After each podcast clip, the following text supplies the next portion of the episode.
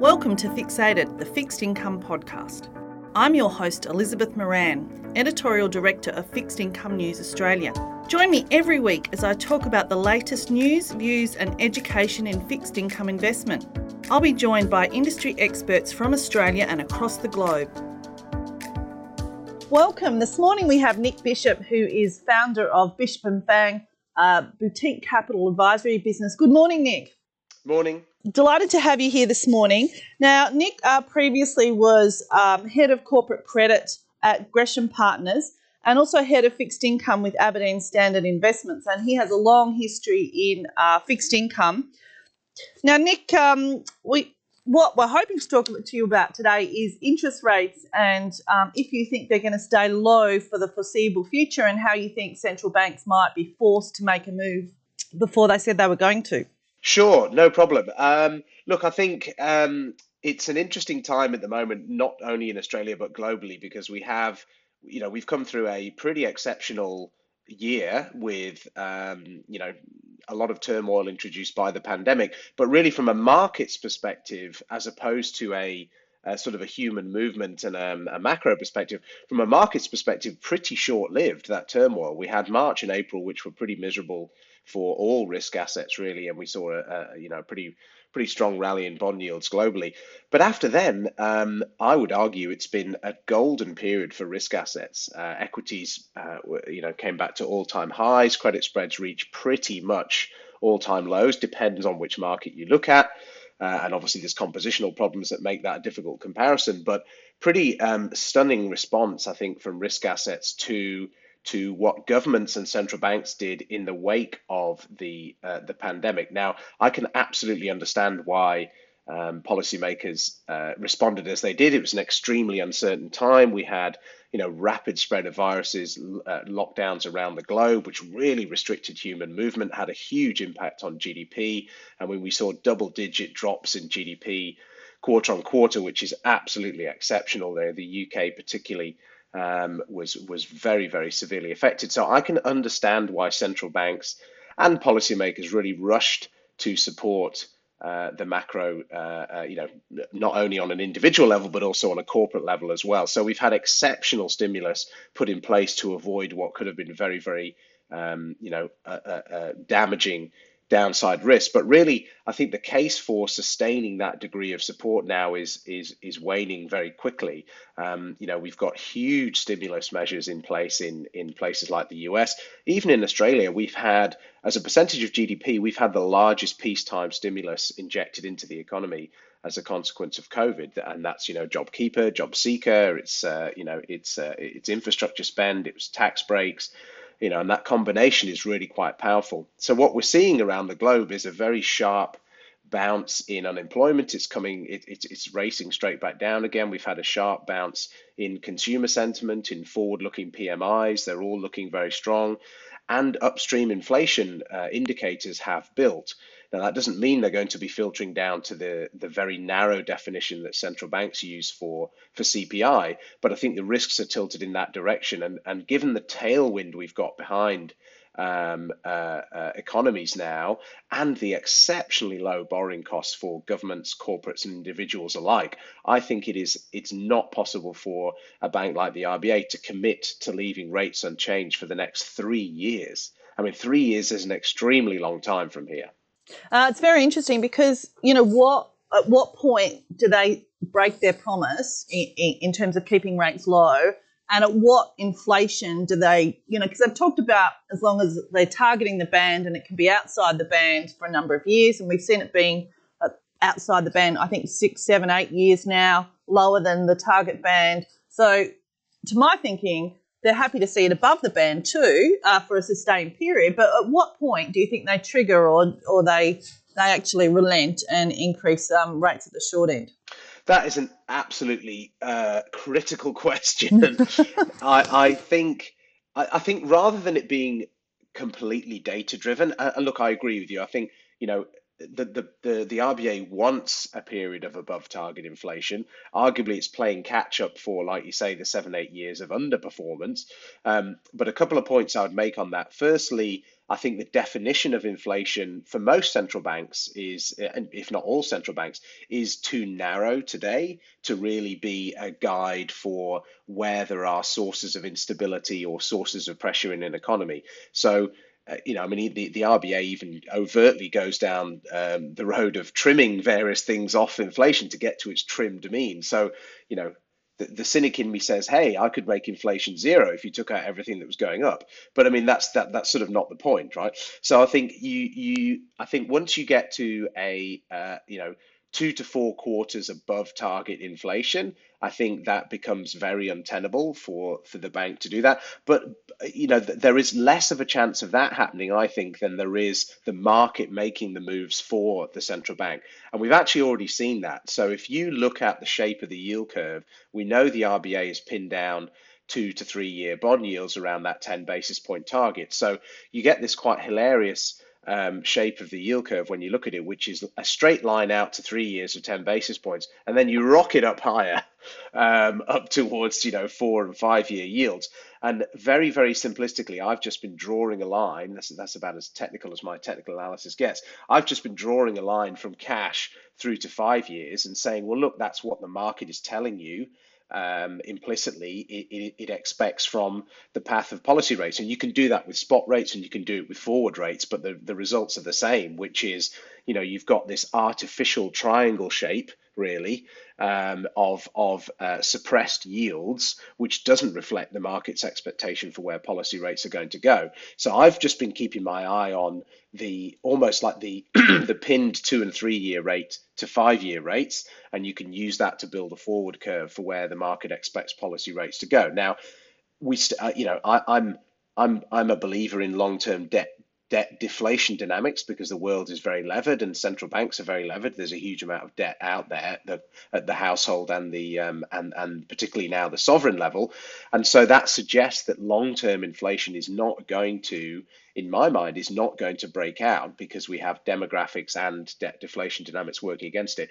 But it doesn't. That doesn't mean that the central bank can sit there with policy rates at zero whilst there are lots of other signals outside of that narrow CPI basket that are telling you we have we we have more unstable conditions. You know, house prices have raced higher as we know globally, and Australia is no exception. I think that poses huge problems for for intergenerational um, uh, intergenerational affordability because if you have children like mine, then good luck with them ever living anywhere near you in in a in a in a housing asset that they actually own. So I think that's problematic. We have real assets at exceptionally elevated multiples, and I don't think that's sustainable either. And again, that has challenges for savers today because if you're starting on your journey of uh, uh saving for superannuation right now, you're buying assets at extremely elevated uh, multiples, and the forward looking 10 year return prospects of them are pretty miserable. So um, there's lots of other challenges, I think, for central banks outside of the narrow indicators they look at. But it, it, it would surprise me if we go even two years without the RBA having to both taper its asset purchases and start to shift a little on rates. I certainly think the taper is going to happen uh, sooner rather than later. I'm not so sure about the rates. I think the central banks are a big, powerful uh, machine that can do exactly what it wants, really, and will support uh, the economy as it sees as it sees fit.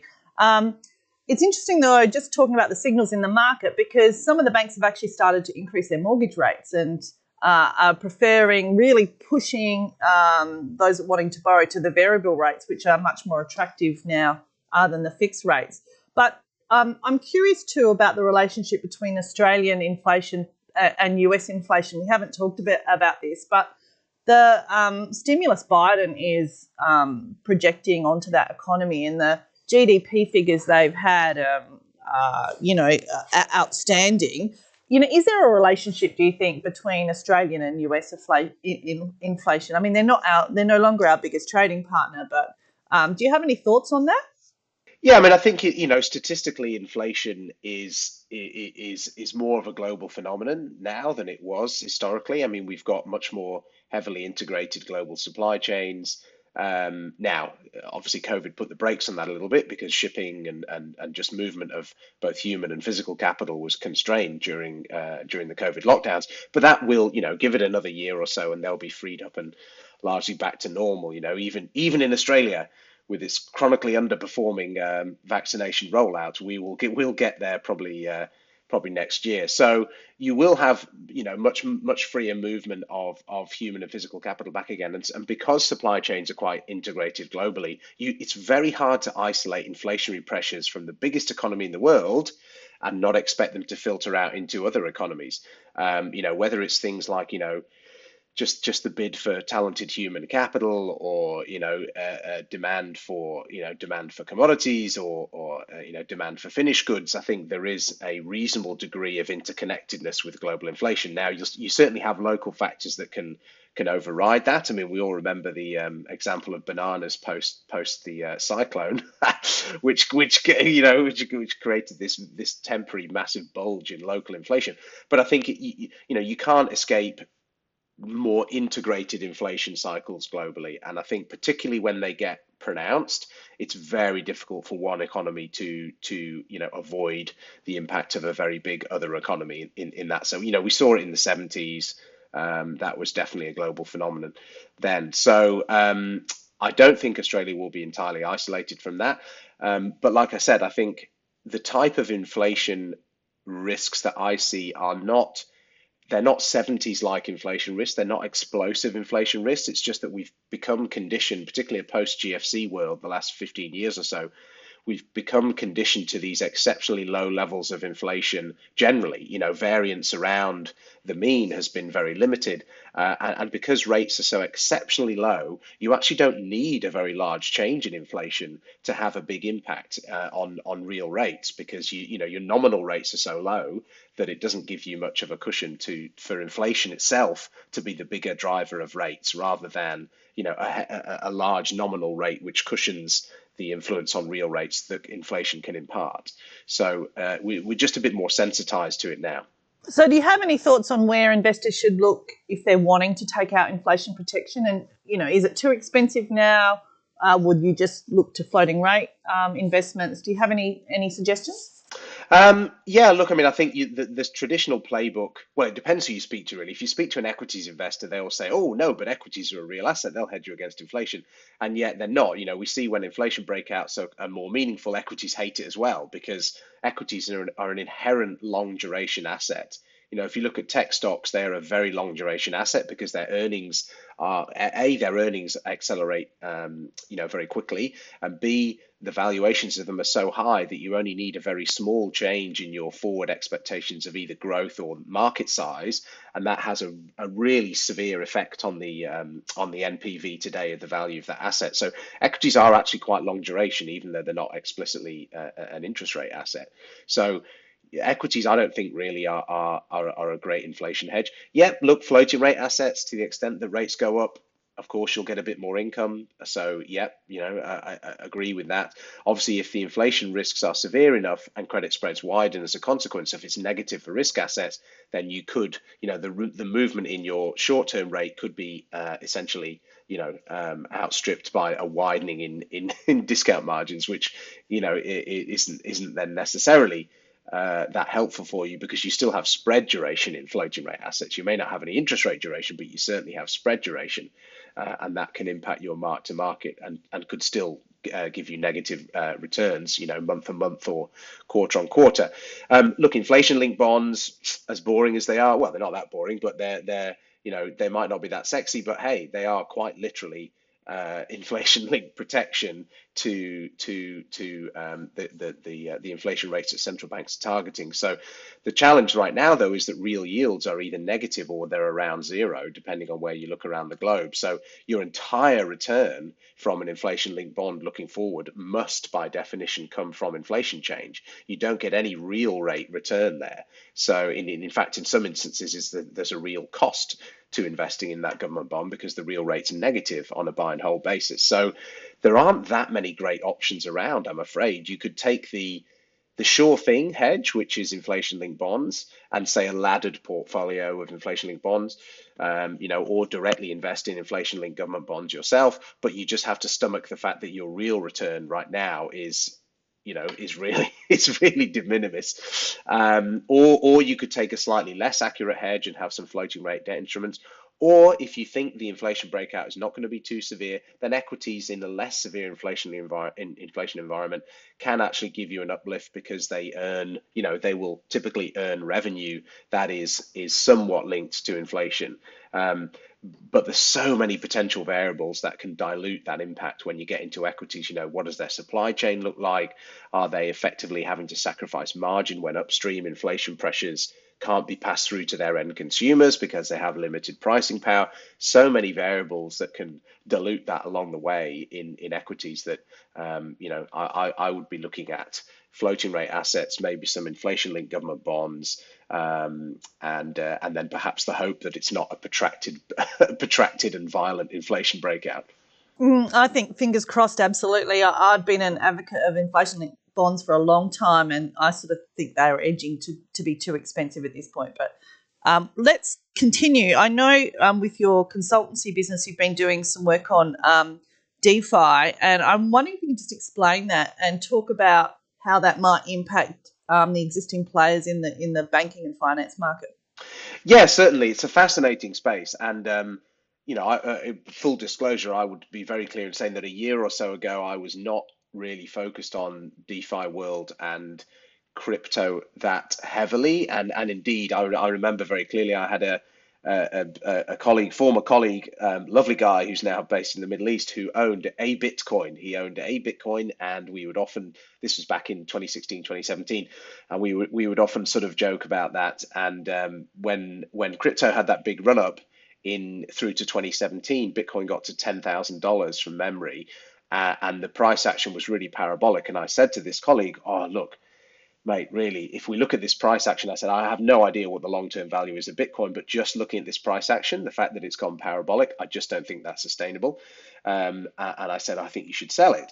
And then we had a bit of a crash after then, uh, but but but since then, you know, what are we now? We're today like forty five thousand dollars or something, and we hit we hit 60 60,000. So look, how stupid was I back then? But I'd still maintain that the volatility of crypto makes it very very challenging right now to say that crypto is a a um, is a store of value. It's certainly a fantastic speculating tool, and I have no issues with people who can stomach that volatility um, I- investing in crypto uh, because it can make you hero or zero in the course of a week.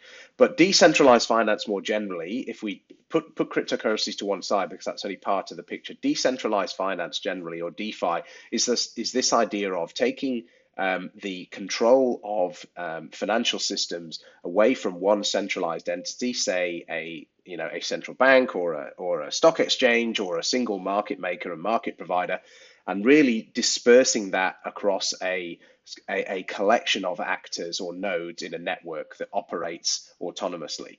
So, um, for example, if we look at uh, the blockchains that are behind, you know, some of the prominent cryptocurrencies like Ether and uh, um, Ether and Bitcoin, and even dare I say it, Dogecoin. Um, but there's lots of others. You know, there's, there's there's there's there's literally thousands of cryptocurrencies and tokens out there. The idea is that there is no one central counterparty that you are relying on for the security or the um, um, you know the data housing and the transactional um, platform that you're that, that, that, you're sitting on. It is it's decentralized. There's no single actor that can control the way that those networks behave. They're pre-programmed. You know these they follow um, specified smart contracts on the way in so that they're automatically executing. You know, you're not relying on one counterparty deciding to process your execution or not. So the tenets of, uh, of DeFi are this idea that, well, you can give control back to the the the users in, in in a sense because the users that are part of a protocol and the nodes that are involved in in a in a in a blockchain processing those transactions there there, there are thousands of them and so you get over this problem of one actor controlling certain aspects of a finance function. So there isn't a single bank that you're relying on, uh, whether that's a single commercial bank or a, or a or a single central bank. You're actually relying on a system of pre-programmed protocols to do the processing uh, for you. So I think you know that in its set in, in at its core, I think that has both attractions and it has risks. It has attractions in the sense that you reduce the risk of nefarious actors, assuming that hacking can't be done. You reduce the risk of one nefarious actor, in effect, taking control of a, of a market or a currency or an asset.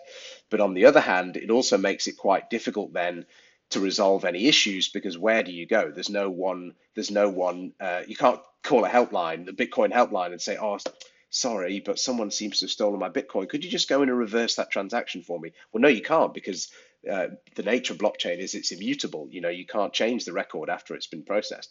So I think there's both really interesting benefits and and other teething problems with um, with DeFi that have to be resolved. But I firmly believe the technology is placed now, and in fact, we're seeing examples of it to replace parts of the traditional finance uh, architecture, and I'll happily go into some examples of that. Um, I, it's fascinating to me. I don't fully understand it. I've read a bit about it. I've listened to people talk about it. I really like the idea of it. Um, the the speed of the transaction and um, you know that you avoid currencies and borders and um, you know the, I, I see a lot of advantages to it. But perhaps if you can give us an example or two, that would be great.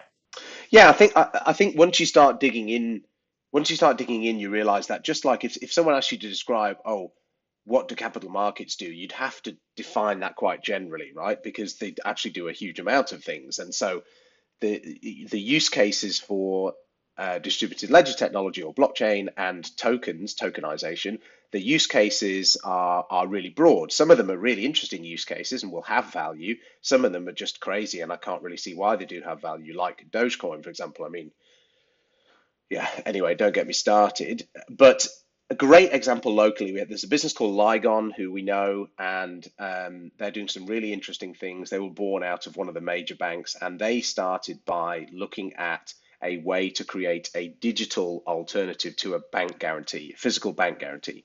So if you are a tenant, for example, and you go along and say, hey, I'd like to rent this floor for a year, please and the landlord says, well, that's great, but you know, Liz, your business, as exciting as it is, it's only relatively small, and so I would like a guarantee from your bank, please. And so you have to trot along to your bank and go, look, I need a bank guarantee for my landlord. And there's a there's a whole process of drafting up paper documentation that various people have to sign. Obviously, you need your involvement, you need the bank's involvement, you need the landlord's involvement. It's a tripartite um, agreement and they're they're notorious for having lots of errors in them. And who's got the latest version? It now needs to be changed. That needs to be executed physically. It needs to go back and forth with a courier many many times. You take your bank guarantee and then you want to change buildings. You have to go to another person. It needs to be amended again. So it's a bit of an admin an admin nightmare. Lots and lots of paperwork involved errors are you know reasonably frequent and it's a frustrating process. You know you think about the carbon impact of all those couriers scuttling around taking physical pieces of paper around. So the team at Lygon working with um, with IBM developed a digital alternative to uh, the bank guarantee that is uh, where the the um, effectively the validity of that is authenticated by its uh, recording on blockchain. And the, the blockchain used happens to be IBM's Hyperledger and so, what that allows you to do once you're onboarded onto the platform, both as a beneficiary of a guarantee and as a, as a commercial partner who is using that guarantee, effectively you're all on the same system. You can all look at that common record. You can all make changes to it if if needs be that need to be authenticated, obviously by the other people in that involved in that guarantee. But you get an audit trail uh, uh, on on that ledger where you can see exactly what the current status of that bank guarantee, who's issued it, what's it for, um, you know, who's the guarantor, exactly, uh, uh, you know, exactly what, uh, all, all the things that you'd need the paper document to represent, you can see instantaneously and digitally on that record. And really, the power of that business then comes from a network effect. So the more parties you have involved, both banks, both you know small businesses, and then larger businesses who who are who are requesting the guarantee, the more businesses you have involved, it then becomes a simple network effect where the value just increases as a consequence. Um, so it's using smart contracts, uh, which have to be programmed. You know, smart contracts in effect are an automated set of rules that you pre-program to make them conditional on certain things happening. They're auto-executing contracts, really, smart contracts, and you can you know you can draft a smart contract to cover a huge array of commercial applications but as long as it can be codified with certainty then you can have a smart contract effectively running a relationship for you so um, that's one area where you know bank guarantees are nice and simple, so it's a good place to start. All the major banks are on that platform in in Australia, and I think it's only a matter of time before that technology is uh, is expanded into other areas of of fixed income. You know, you think about what you know, what other contractual relationships do we have in, in capital markets? Well, most of them are contractual relationships, and so if you can codify that in smart contract form, it can it can strip out a lot of cost and inefficiency. You know, syndicated loans, ABS, MBS, uh, you know, uh, um, term loan B, you know, uh, there's, there's a uh, the land registry. What a great example there. I mean, a typical example people use to say, well, what is blockchain? It's sort of well, you know, blockchain is a little bit like if you digitize the land registry so that you could prove that you were the owner of your house by checking that reference on on blockchain by checking that block, that data entry on blockchain. So I think the applications are massive and. Um, it's just a matter of time before they get pushed out into other areas of traditional traditional finance. Nick, can you tell us a little bit about your business and what, what you're doing aside aside from looking at DeFi? And if you there's anything else that you think our listeners would be interested in, um, happy to keep the conversation going. Yeah, sure. So look, my, my business partner Stephen Fang and I have known each other for ten years. Stephen was um, global head of restructuring at Aberdeen. Uh, he's a corporate finance lawyer um, very experienced. He's come through, you know, he's come through through uh, global law, for, local and global law firms with a great understanding of, you know, corporate finance, M and A, restructuring, uh, you know, insolvency, and so on. Uh, and, and he's a really great guy. So so we started our business really to try and speak to smaller corporations, um, startups, mid market firms that can't afford to go to some of the larger corporate advisory shops because you know understandably they've got fixed costs to cover and they, they're, they're quite expensive. So what we're trying to do is bring that institutional level of experience and credibility down to a part of the market that perhaps hasn't had access to that before. And we, we're both quite creative people, and we really wanted to start our own business where we could drive the bus, so to speak, um, and you know, uh, uh, and really determine what our approach was to those businesses. So think of us as a miniature investment bank, um, where we can provide advice for a whole variety of you know corporate corporate finance um, issues. But we're generalists you know we would not hold ourselves out to be particular industry specialists. We are with the, the financial and legal folk. We're not here to tell you how how to run your business commercially but we can help you with how to fund it um, you know, maybe how to sell it or how to buy another one, uh, or maybe to merge with a partner, you know, or, or, or, how to to raise debt or equity for it. So like I say, a, a very miniature investment banking function is is um, is how you'd think of it. Uh, thank you so much. Thank you so much for joining us today. Been really fascinating uh, talking to you about inflation and, and DeFi. Um, I'm we're all watching the market and interest rates and inflation figures and data. Um, like I think every day, wanting to get an indication of where we're going. But uh, it'll be interesting to see how how it all works out I wouldn't personally like to bet against the central bank. Um, I think it'll, yeah, I think it'll, um, it'll hold sway. But who knows? You know, the heat. There's plenty of heat in the economy right now.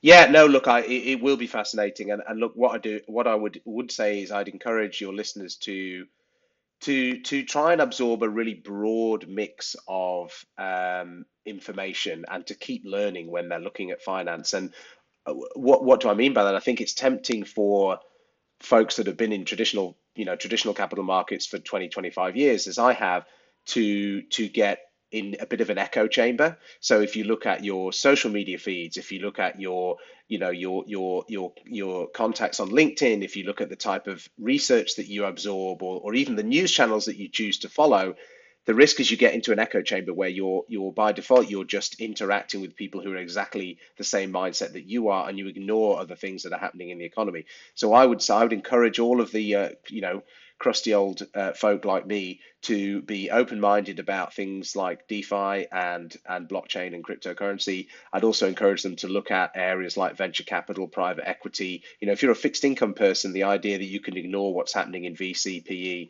uh, you know, or elsewhere. I think that is a, a, complete misnomer. I think having a having an open mind and and absorbing lots of sources of information is the way that you get a um, a more rounded appreciation of what's happening in in the world and what's happening in markets.